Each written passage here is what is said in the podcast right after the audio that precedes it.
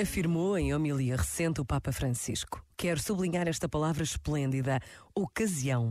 Significa ter a oportunidade de fazer algo de bom a partir das circunstâncias da vida, mesmo se estas não forem as ideais. É uma bela arte tipicamente cristã, não se deixar ficar vítima daquilo que sucede. O cristão não é vítima e a psicologia do vitimismo é má, faz-nos mal.